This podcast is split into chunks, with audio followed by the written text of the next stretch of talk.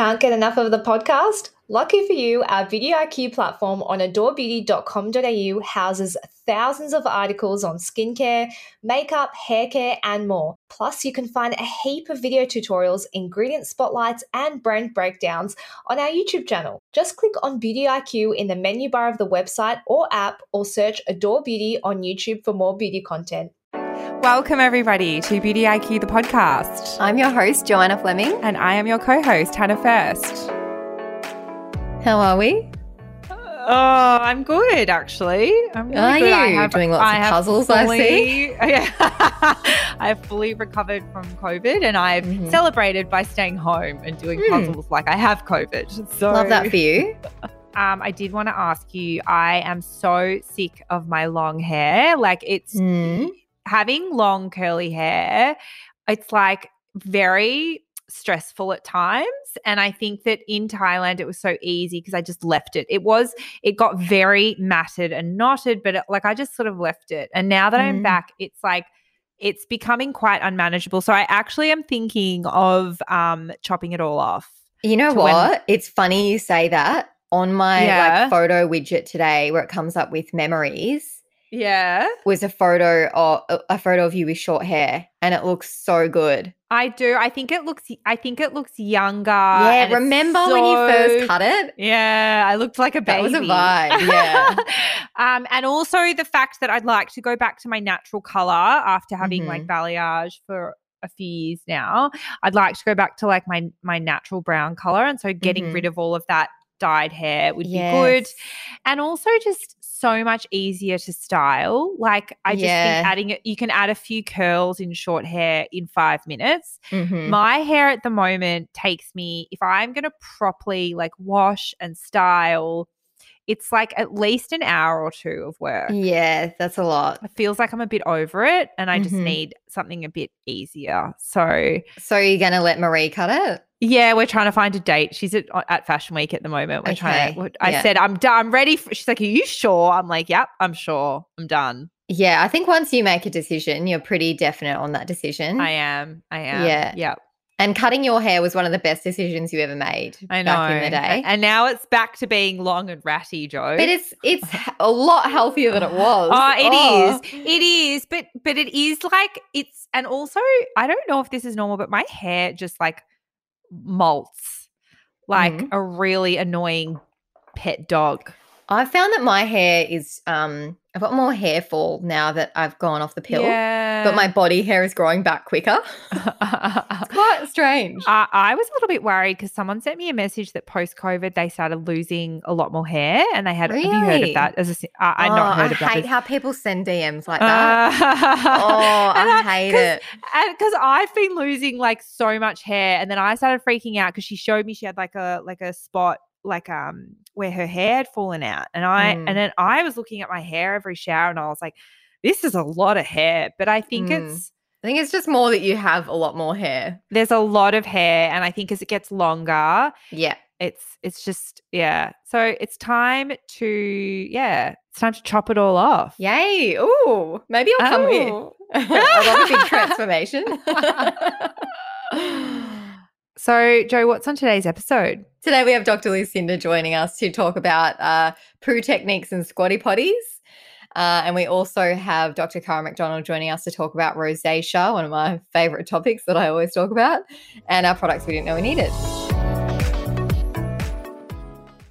So, Dr. Lucinda joins us again today. Welcome back to the podcast. Hello, everyone. Good to be back. It's always a pleasure to have you here. Um, now, of course, we're either talking about vaginas or periods or constipation or diarrhea when you're here. So uh, we, we won't stray too far from that as usual. Uh, we're going to be talking about poo techniques, particularly the squatty potty. I want to get some clarification Ah, on. I've always wanted to hear about squatty potties because I want one. So, oh, really?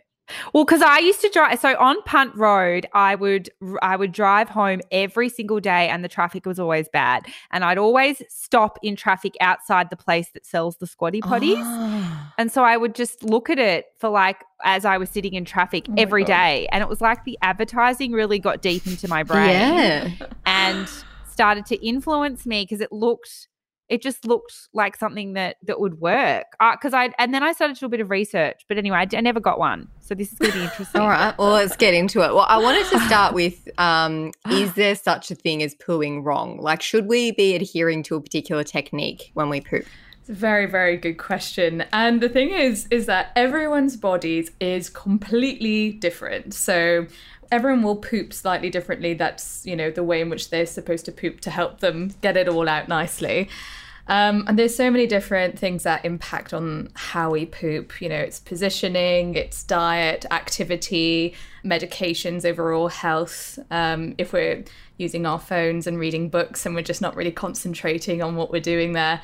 And so, like, there's so many different things involved and we're all very unique. But angle, which is where the squatty potty comes into it, um, can be helpful some, for some people, especially if they're experiencing things like constipation, for example. And it's really funny actually because I actually hadn't heard of squatty potty, but when I w- looked at a picture of it, I was like, oh, that thing that like you know I've seen like you know at people's houses and stuff. Like I personally use toilet rolls. Ah, Um, under so each I- foot. under each foot. Um, you can use high heels, you can use books, you can use whatever Ah. you want.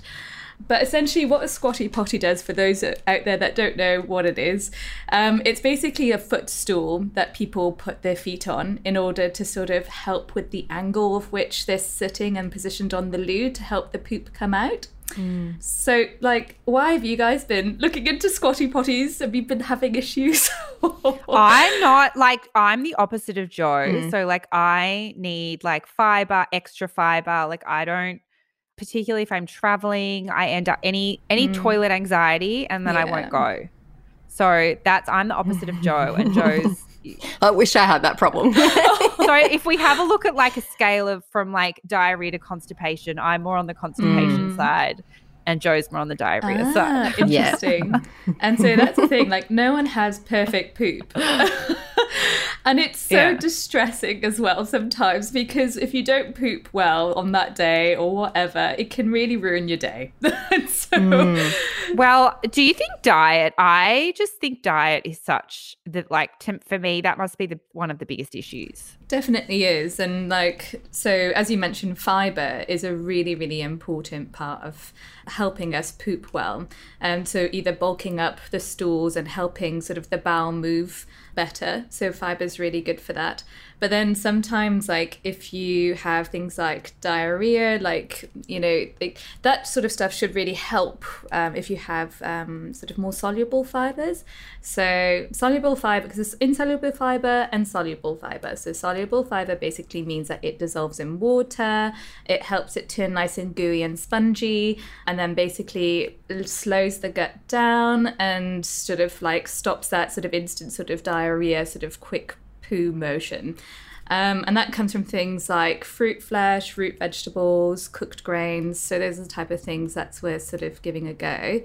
But things that, like, for example, can make you have sort of more diarrhea type stools are potentially things like dairy or caffeine, meat, spicy food, alcohol, grease, artificial sweeteners. So, All of the above. yeah. So like it's totally worth um like I love food diaries. I think they're really helpful. So you write your food and then you write what type of stool you have. So based on like Bristol stool chart's really helpful. One is super constipated, which really no one should have. And then um, seven is sort of like really like watery diarrhea basically. So so we're sort of like trying to do that so you can figure out what causes your symptoms, if that makes sense. Is it weird that my stools have changed since I came off the pill, Dr. Lucinda? I know this is more of a personal consultation question, but I may as well just get it out of the way. No, I guess it's not because hormones definitely have an impact as well on your stools. So they affect the way, like how quickly things do move through your bowel, also. And it's really, and- okay. and, this is why I say like medications can be important in relation to um, like your stool health, as it were. Um, so it's sort of now probably seeing what's normal for you without being on that medication too. Yeah. So different cultures have different toileting setups. And we've briefly discussed before when we spoke about bum guns. Is there a superior way of emptying your bowel? So there's so much written about this, and um, so basically, like the angle is what differs with people's different toileting setups. And it's really funny because in Australia, I usually see this photograph of do not squat on the toilet where people have their feet on the like yeah. rim of the toilet seat. And I was thinking, like, Yeah. whoa, people do that? Like, oh my gosh. And, like, obviously, in some cultures, they absolutely do, especially with the ones where the toilet is on the ground itself. Well, they don't. That's like, I mean, you see those a lot in Asia with the squat toilet, so they don't have, there's no seat. Yeah. Exactly. And the thing is that the westernized toilet probably isn't the best um, sort of design setup Ah. for helping us achieve like a really good angle for our poo to come out.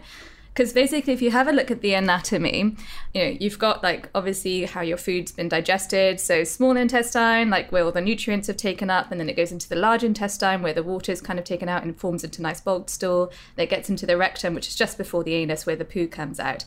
Now, at that sort of rectum area, we've got this muscle that basically helps keep it in so that we're not pooping all the time, basically. Um, and um, so, in order to help us poop, because it's it's kind of like at a U angle, in sort of in a way. So you've got your rectum, and then it has a kink in it, um, just to help us stop pooping. So, in order to help us sort of poo better.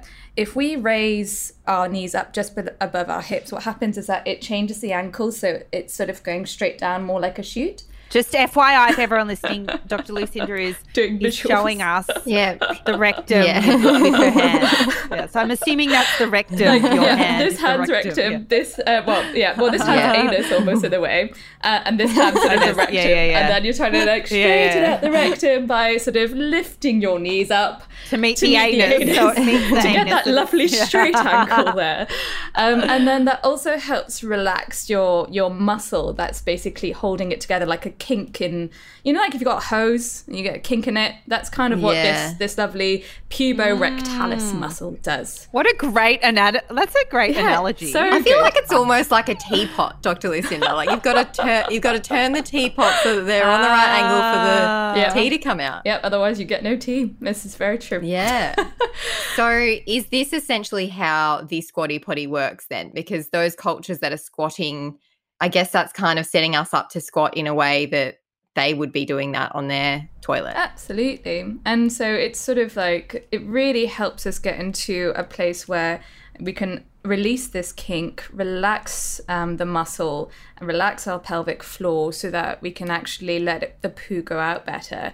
And the thing is, is that like, it's not only just like putting knees up and like keeping like your feet just um apart from like more just slightly more than hip distance apart you sort of lean forward a little bit, have your elbows resting or your forearms resting on your knees, and you're keeping like a straightish angle to your back and relaxing your head in a neutral position.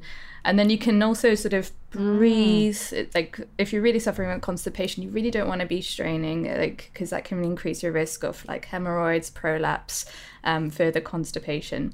And so you want to try and breathe and relax. And um, some physiotherapists, because physiotherapists are great at this, uh, and teaching you pelvic floor stuff. And um, they sometimes say just to breathe in through your nose, so you sort of like really feeling it going into your belly and then you can make a moo sound um, which helps to sort of like if you do a moo sound you can literally feel it in the sides of your lower belly um, and that's sort of helping you sort of like move things that way. And then after the moo you do an ooh sound which helps it into the lower part of the belly. Now obviously doing this in practice you've got to be pretty confident when, if you've got other people in the home and stuff like that, or in a public toilet and whatnot. Not Um, something you're going to be doing on a first sleepover, I imagine. no, but some people can find that helpful. Um, And so, and then that really just helps everything relax nice and proper. And yeah, and so whereas a traditional toilet, it really, you've got that kink going on. Your pelvic floor is, is still tense, um, its muscles tense. So it's going to be more challenging. So yeah, all for squatting, personally. Very interesting.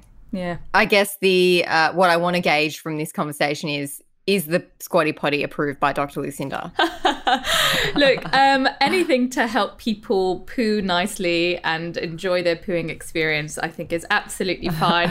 Like I said, I Right. personally go for toilet rolls, one on each foot, and that works well for me. So, and then I get to use the toilet roll then obviously afterwards. She's if got the toilet To be roll here as fair- an example as well. Yeah. But she's all. Uh, is that is that who I gives a love them. crap? Yes, It's they're so up? good. And they had this one like thing where they were doing all these fun creative ones, and I was like, oh my god, year supply. um, well, thank you, Dr. Lucinda, for joining us again to talk all things poo. We really appreciate it. Pleasure. do. Always happy to talk about poo. It's all always good.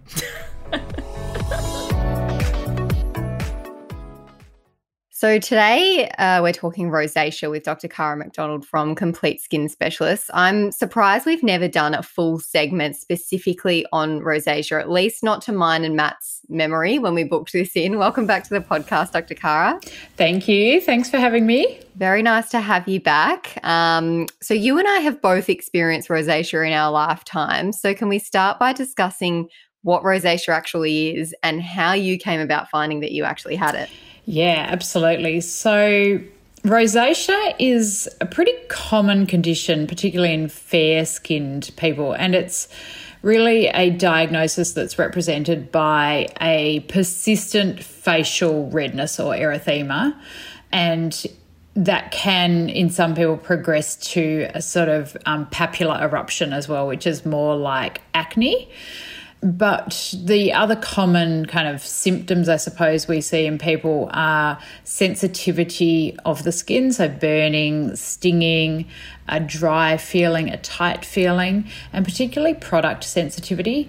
So people often have trouble using um, active ingredients, especially on the face, but even just basic um, moisturizers, sunscreens, that sort of thing, people tend to be really sensitive to. And another really typical feature is flushing. So people with rosacea tend to, you know, complain about uh, being tomato red, you know, when they're anxious or hot or stressed, all those things out in the sun, out in the cold. So I suppose for me, I I just remember being red all the time. You know, when I was a teenager, I was always red. You know, my aunties and people used to always say, "Oh, you've got such lovely rosy cheeks," to me all the time. And you know, I just kind of got redder and redder. So by the time I finished school, I felt really self conscious about it and started trying to cover it up um, and I could kind of cover it with makeup on an average day. But as soon as I had something that triggered my my rosacea or my redness, like a glass of wine or exercise, any of those things, I would just be like glowing red and burning hot as well. It's actually really uncomfortable. Yeah. yeah. And so I never knew it was rosacea until I started studying dermatology. And then I was like, ah, that's what's wrong with me. All makes sense now. yeah. Um, and of course, you know, that was before social media, before you could kind of easily look these things up, I suppose. So it had it just never occurred to me that it, that there was a diagnosis and that it was treatable. Yeah, when you mentioned the covering with makeup and then also the burning hot sensation, have you ever tried to put makeup on when you're having like a flare up and it just melts off? Like you're just trying to put it on, and it's just the foundation's just melting away. You can't get it to sit on those really hot areas. I know, so and th- annoying. there's just nothing that kind of looks worse than kind of really thick makeup over really red mm. skin. Um, mm. You know, because basically you're not color matching.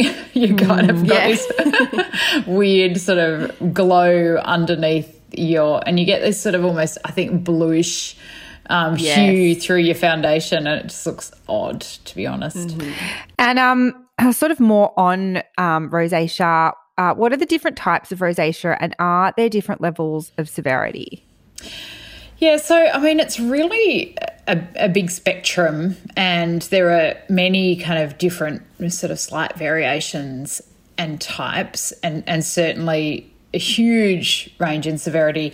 I, the way I like to explain rosacea to patients, really, because it, it sort of gives them a mental image in their head and how it kind of differs to acne a bit, is that you tend to have um, too many little blood vessels under the skin and they are too reactive as well. So they tend to be more dilated, more reactive, more flushy, and you might just have too many big blood vessels there that normally, um, when you look at someone's skin, you know, the vessels right near the surface are so tiny that you don't see that redness through the surface. Whereas with rosacea, you can sort of see the the blood vessels basically through the surface, and um, they're they're dilated. But then they also become inflamed. And when we think of acne, that is inflammation around a pore or around a hair follicle, which is why you tend to see a blackhead or a comedone, a blockage in that pore. Whereas with rosacea, the inflammation is not around a, a pore. So you don't see the kind of blocked pores or congestion, as we would call it, um, that you do in acne. But otherwise, it can look very much like pimples, and it can even still have a pussy head on it if that blood vessel becomes so inflamed that you know we've got our neutrophils, which are immune cells that basically create pus. So much inflammation just under the surface of the skin that it still looks like a pussy pimple but it doesn't kind of pop out like a pimple. So it's quite different um, when you look at it under a microscope. But with rosacea, you've essentially got this too much redness and then the inflammation as well. And those combination of things are what's responsible for what we see on the skin, which is the redness, the flushing, and then the inflammation. And the inflammation causes the symptoms like the burning, the sensitivity, the the stinging and the pimples as well are like lumps of inflammation. So basically, back to your actual question, which is what sort of types of rosacea are there? Well, it is a spectrum, but we start with um, rosacea. So erythemato means red, telangiectatic means telangiectasia or blood vessels. So that tends to be when you're just red and may see little visible blood vessels tend to flush, but you're not seeing the pimples yet. Then you've got papulopustular rosacea, which, as it sounds like, is papules, which are the little bumps, and pustules, which are the little pussy lumps and bumps that look like pimples. Then we have ocular rosacea, so it can affect the blood vessels in the eye and cause kind of irritation, redness, burning, stinging around the eye. So it's always important to, to note that some people have eye symptoms as well. And then the main other group is what we call phymatous rosacea. So, phymatous rosacea is when you get a chronic swelling under the skin, and the classic one is rhinophyma, and that's when you get this sort of swelling in the skin, particularly around the nose, and it tends to be more common in men and older men and that's a sort of subset of rosacea as well. And then there are actually a few other, you know, minor types like granulomatous rosacea, which just describe a different type of inflammation. So, you know, there's a big spectrum, and often people can progress, but most people won't progress to phymatous rosacea, which is what they, you know, often really worry about because it's, you know, cosmetically quite disfiguring. But they can get some sort of swelling and, and edema in the skin. And then, you know, in terms of spectrum, you know, we can see people whose whole face is like inflamed and swollen and pussy lumps and bumps through to people that are just kind of a bit red and flushy. So that that spectrum is huge. Mm. I think that's important to note as well when it comes to, I guess, comparing your skin to other people who I identify as having rosacea. Um, so I imagine that with that papulopustular rosacea, it could be easily confused with just acne, and people are treating it as acne, which would then be I guess, counterintuitive. Yeah, yeah. Often, often, uh, rosacea is often misdiagnosed as many things, but most commonly acne. Mm. And like I said, the I mean the the one little clue is that it's not around a pore. If you can tell that, mm-hmm. it can be tricky. But uh, the other clue with rosacea is that it tends to um, affect the convex surfaces on our face. So, classic is the middle of the cheeks, the middle of the forehead, the nose, and sometimes the chin. And um, although they can obviously cross over with acne as well, it's a slightly different distribution, usually in acne, where we'll see jawline more and mm-hmm. chin, mm-hmm. T zone, of course, but. Uh, acne tends to be a little bit more T zone, whereas uh, rosacea tends to be more the the central cheeks affected. Having said that, we can see both. Mm-hmm. And what kinds of skin is rosacea most common in? And is there anything that can trigger rosacea occurring in someone, or is it mostly hereditary? Because I'm Irish, and apparently that's a big red flag. Pardon the pun. yes, well, it's um, it's most prevalent in Celtics, Celtic skin. So you know, um, you know, there are various theories that it possibly was a was a protective mechanism against, you know, certain infections that thrived in low light kind of countries, um, you know, hundreds of years ago. But yes, it's more common in fair skinned uh, Northern European descent individuals. So there's definitely genetic factors um, that predispose you to it.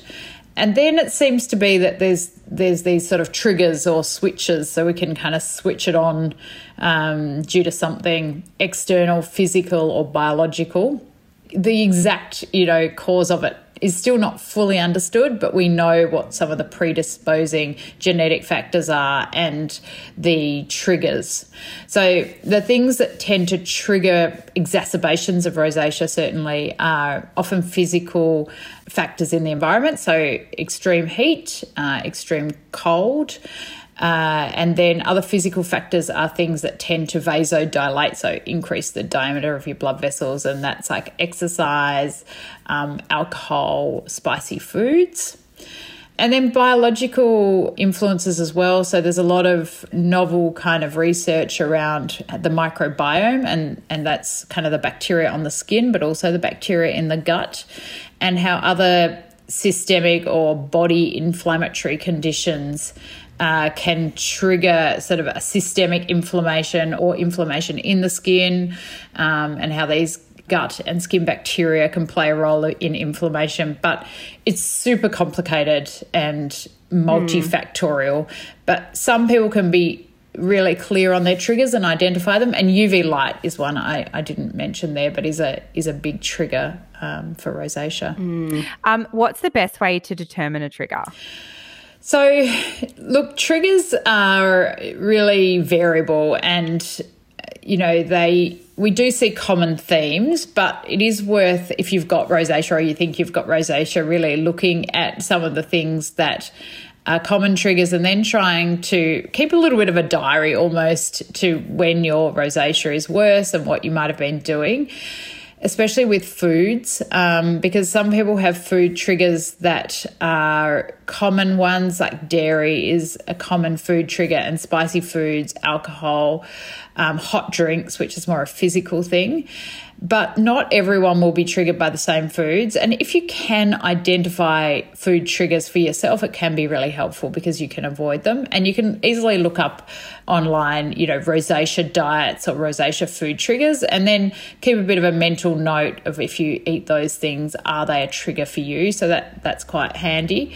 UV light is a big trigger um, for rosacea, and that's probably you know like that's a, physical... a trigger for lots of things. mm, yeah. yeah. yeah, exactly. Just UV's stay, the devil. stay yeah. away, stay away. But um, and people who've had chronic UV exposure are more likely to have rosacea as well. So it's probably just like a, a low grade damage to the blood vessels and the collagen that increases the risk. The other things are, are those physical things I mentioned before, which are really um, hot and cold, wind, and then products. So active ingredients are a big one. And there can be a crossover between rosacea and irritation. But in rosacea, we know that people have a inflamed and I suppose deficient skin barrier. So the problem is that you if you've got rosacea or you're prone to rosacea, you probably just won't tolerate the same degree of active ingredients as other people and especially if you've been told it's acne or something else, you might be trying to use irritating ingredients, uh, exfoliants, scrubs. All those things are really bad in rosacea. So beware of them and and look out for you know product sensitivity even sensitivity to sunscreens and and things like that can be a problem. On the topical product side of things what are the most common topical products you recommend for managing rosacea? So that might include like prescription stuff that you would recommend as well to your patients it's a good question because I think the first thing is really with rosacea to to think about needing to protect and calm the skin. And so if you have that in mind, the first thing to do is go for a really basic good skincare regime that's going to protect your skin barrier. So avoid any harsh cleansers or toners or stripping ingredients, exfoliants, don't do any physical scrubs and use mm-hmm. like a cream based, fragrance free cream cleanser. And then with that, you know, a, a really nice basic moisturizer that's hydrating and uh, protective for your skin barrier. That's kind of protection and of course UV protection. you know, I'll never say mm-hmm. anything without adding that in, but it's really vital, especially if UV is one of your flare-ups, but it's it's most likely going to be a problem for anyone with rosacea if they're not using every single day UV protection. So, fragrance free, I mentioned some people are very sensitive to fragrances in products, so beware of them. And just if your skin is sensitive and your rosacea is active, then avoid all other anti aging ingredients where you can. And then add in things that are calming on the skin. So the vitamin Bs are very good in rosacea, panthenol and vitamin uh, B3 niacinamide. So they can be soothing and calming. And once you've got that really basic skincare regime, then you may need to treat the actual inflammation medically. So I always think of rosacea as two things like you need to treat the redness in the vessels and you need to treat the inflammation because essentially they're a vicious cycle. If you've got inflammation, it's going to drive more redness, more dilated blood vessels, more flushing. And if you've got too many blood vessels and too big blood vessels, that's going to they're going to get inflamed and drive more inflammation. So you're in this kind of vicious cycle the whole time. And where a lot of people go wrong is that they try and fix the redness with um, things like laser, but they don't fix the inflammation. So as soon as they go away, the inflammation will drive their redness back again. And then other mm. people, mm. you know, seeing doctors or people that don't fully understand rosacea and they fix the inflammation, but as soon as they stop their treatment, medical treatment for that, the redness and underlying vessels are still there, so it just flares straight back up again. And so they're sort of in mm. this chronic cycle. So I always try and get people to understand that if you can treat both simultaneously, then you're going to have a much better chance of being in remission or long term kind of, you know, periods where it's not too much of a problem for you. So, from the inflammation side, that's where we tend to use medical treatments, and there are topical anti inflammatories, which are actually often antibiotics, and um, ivermectin, which is used to treat parasites, but it's in a topical cream for rosacea, and it's it calms the inflammation and the reactivity. Um, oral antibiotics are very um, good. Again, they actually are not treating bacteria, they are treating inflammation. So, some antibiotics that we use in the skin downregulate inflammation in the skin, which confuses people a little bit. And then the blood vessel side of it or the redness, that's when you really need to look at the right kind of lasers. That's going to be your best option for rosacea. And IPL, which is intense pulse light or vascular, specific vascular laser. But you do need to be seen by someone that knows how to treat rosacea because it's quite uh, specific in terms of the settings we need to use and, and the power and so on. So you mentioned lasers um, and IPL. Can you talk to us a little bit more about in clinic treatments? Like which ones do you recommend and can they resolve rosacea completely? Yeah, so in clinic, um, as I said, you know, we, we certainly go down the medical route for for treatment of the inflammation. And then if you need it, which most people with rosacea do, you need to kind of try and shrink those blood vessels down and minimize them. I wouldn't say it's a cure ever, although we can certainly keep people clear often. So for me, I, you know, I've actually been having laser for my rosacea for hmm, 15 years now. So when I started having vascular laser. So we're looking, there are lots of different brands. There's no need to kind of go into that, but you're looking for a laser that's really specific to redness and that mm-hmm. are that is a group of sort of certain wavelengths that mm. target redness only and they're the most effective lasers to use for rosacea IPL which is intense pulse light which is broader spectrum of light rather than a laser which is very specific it can be helpful but it doesn't tend to penetrate as deeply and be as powerful for some of those deeper red vessels so most people that have had IPL will find that their redness recurs much faster than with vascular laser. Mm. So, vascular laser, as I said, you know, I started about 15 years ago. It took kind of three to five treatments to really control my redness and flushing to a point where I felt that it was, you know, much better. And then I've, I have at least one a year to maintain it. If not, I try mm-hmm. and have two. And what that means is that I just I've never gone back to being as red as I used to, even though I I'm still a little bit prone to flare ups and and flushing. Uh, it really does, you know, keep it fairly well controlled in the majority of people. If you've got a phymatous rosacea, which is like when you've got the enlarged glands and, and swelling in the skin, then we actually um, can use ablative lasers. So we actually kind of almost pare back and, and remove that excess skin. Um, so that's a kind of quite different treatment. Mm. So if someone suspects that they might have rosacea, what should they do? What's the next steps they should take? First thing is to try and, you know, clarify that diagnosis because there are actually you know, a lot of other things that can look a lot like rosacea and even cross over with rosacea. So, you know, things like eczema, even psoriasis sometimes, especially an irritant dermatitis. So, if you've been overusing your active ingredients and so on, you can give yourself an irritant dermatitis that looks a lot like rosacea. There are a bunch of other kind of rarer dermatological conditions like cutaneous lupus, uh, which can give you a sort of butterfly red rash, which is an autoimmune disease, can look a lot like rosacea. A condition called keratosis pilaris, which a lot of people know of as the bumpy skin on your arms, but you can mm. get a facial version that looks a lot like rosacea and gives you um, fixed erythema. And then there's kind of other induced rosacea. So there's a thing called steroid induced rosacea. So if people have been using um, steroids on their face, they can get a rosacea like condition, but they don't have true rosacea. They've got steroid induced rosacea. And periorificial dermatitis, sometimes people mistake as rosacea as well. So, mm-hmm. you know, if you're not sure, get a diagnosis. And in most cases, seeing, you know, a really good skin therapist or a dermatologist or a GP that um, does a bit of skin is is the best way to do that, and then start on that treatment where the first thing would be get your basic skincare right, get get a fragrance free, gentle cleanser, gentle moisturizer and sun protection and do it every day. And some people will just notice that their skin improves just with that. If it's still inflamed, you need to go down the medical treatment path.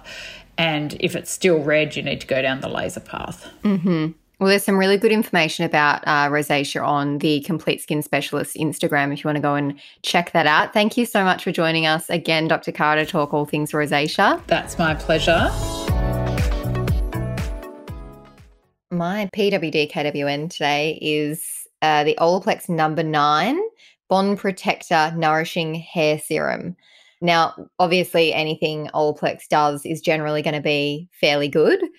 Uh, I was surprised by the texture of this serum, though. I know it says serum, so you kind of would think along the lines of a skincare serum, but I just thought hair serum, they're usually a bit creamy. creamy. Yeah, yeah, But I, I squirted exactly this out and I was like, oh, okay. It's actually a serum. it's serum. like a hair gel. Yeah. Yeah. Um, this I was very pleasantly surprised by. I actually completely swapped out all my other detangling products and put this through damp hair before I brushed it out and dried it and it worked really well as a detangler. Like my brush just went straight through my hair. Um, mind you, I'd already tried in the shower a Kerastase shampoo and conditioner, which I'm going to talk about in a future episode because it's not live yet. But very pleasantly surprised by this. Not only was it great for detangling, but when I dried my hair with my Dyson, once I'd finished drying it, I was like, my hair's so much more smooth than it normally is. Like, mm. especially on the ends, I find that my ends get a bit of frizz through them when I've like quickly blow, blow dried my hair. Um, and I, I go to bed and they just look a bit ratty in the morning. Um, but this just, it just really worked a treat. So I also said that to Megan and I was like, oh, have you tried number nine yet? Because we both got it. And she's like, yeah, way less frizz on the ends. I was like, yes, me too. Mm. And we have a very mm. similar hair type, kind of that fine. She's got curlier hair um, or wavier hair than me, but kind of a similar thickness. So yeah, really was vibing with number nine. I have also tried it and I mm-hmm. actually left my hair natural and it had like in terms of frizz, which you don't really have, it definitely yeah. reduced the amount of frizz that I had. Yeah. Because I used yeah. it and then I like scrunched up my curls and it definitely was, smooths it out. Definitely smooths it out. I am one of um, Olaplex's biggest fans. I love all their products. I will say as well, with fine, flat hair like mine, using styling products before you dry your hair, you can find that there's a bit of residue left on your hair. Mm. And I really struggle with that when I'm trying new products and it really shits me. But with this, couldn't even feel that it was in my hair. So lightweight, Mm. like could not detect that I had any product in it. So big tick from me.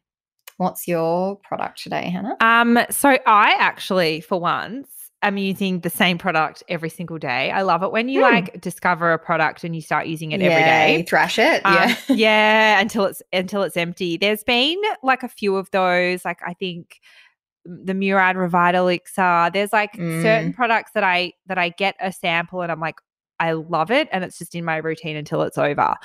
Um, and that doesn't happen that often because usually we're trying so many different products, and I'm on to the Mm. next one, or I'm swapping other stuff in. Anyway, this is the Alpha H Generation Glow Daily Resurfacing Essence. So basically, it is like the baby sis of Alpha H um, liquid gold. It's got a completely different texture. So it's got like a serum.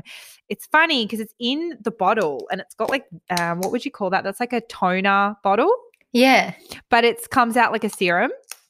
Ah. So it's pretty generous size for like a serum 100 mils and it's but it's the reason i am able to use it every day and it does say that it's, it's a daily resurfacing essence but it's got 5% aha complex and that's like a mix of not just glycolic acid but i think it's also got like Is it lactic and mandelic in there? it's got five ahas lactic Okay. citric malic glycolic and tartaric acids. Okay. Yeah. That's a mouthful. Um, so it's not like the normal liquid gold, which has got like quite a high concentration of glycolic acid. That's why it's Mm. okay to use it every day. But it's also um, it's got a botanical blend, including native snowflower, whatever that is, um, antibacterial Tasmanian blue gum, and calming chamom- chamomile. I love how they list them out as if like I know what those, pro- Yeah. those things do. anyway, they basically one's an antioxidant, one is antibacterial, and one soothes the skin. Um, and then it's also because of the texture, it's quite it feels hydrating on the skin. Mm. Um, so the thing for me with glycolic acid is if I only use it once or twice a week, I sometimes forget when I used it. Yeah. So sometimes it is, and I think James Vivian says this. He says like it's kind of better to use something that your skin can tolerate every day.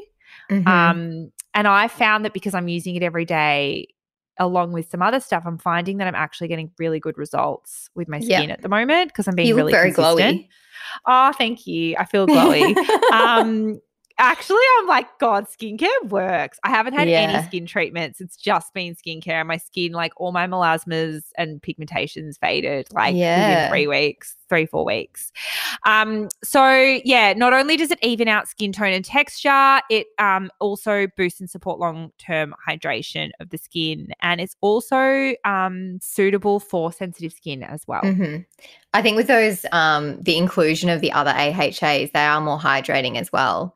Uh, so they do have a hydrating effect on the skin, which I'm, I'm going to have to try this. I do have a sample of it. I just haven't used it because my face I is peeling quite, off. I think you'll quite like the texture because rather than swiping over like a toner, it does have Mm. like a more hydrating serum texture. Mm, okay. And so it doesn't really feel like, you know what I'm like? I go really Mm. over, like, yeah, I can really irritate my skin. Very heavy handed. and I'm trying to pull back on that and to like use something every day and get results Yeah. over a longer period. So, oh, that's um, good. and I It's think working for you daily. it is. And I think it's good that people with sensitive skin can use um, one of the Alpha H AHA products and it's Mm. suitable for their skin. Amazing. Um, now I know you're not in the office at the moment. Um, You've just gotten back from Thailand, but we were in the office the other day, and I'd heard whispers about this brand joining us at Adore. and I didn't Mhm. really think anything of it because I'd never heard of them before. And then someone was in the office the other day getting these ca- beautiful candles and candle holders out of a box, and I was like, "What brand is that?" And they're like, "Oh, it's Black Blaze." So you have to go. I a know look. you're a fan of Maison Balzac. I need you to go on the website Okay, now I'm looking now. and go and look at Black Blaze. They have the nicest stuff. Black. All these beautiful, like textured, like ribbed candles, Ooh, candle holders. It's just stunning. Like if you have a really aesthetic home or you want to have a really stylish office or desk. It's just, you know, those like um semicircle how do how do I Ooh. explain it? Semicircle candles, like It's like wavy a, candles. I don't even know how to they're just very on trend right now. Oh, it's called a curl curl candle. Oh. So it's curled around. okay. They've got really nice colors as well. So they've got purple, green, pink. So I felt like they were right up your alley. I'm definitely going to be adding them to my staff order because I want them for my new house. Oh, the new house. The new house. Yeah. Oh, well, I can't wait to see it. You I'll, I'll share some um, home styling stuff on my Okay. Instagram, but I'll have you over for a housewarming cocktail. How does that sound? Yay, that sounds good.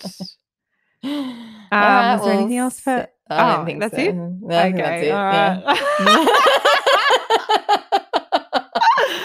all right, guys. See you later.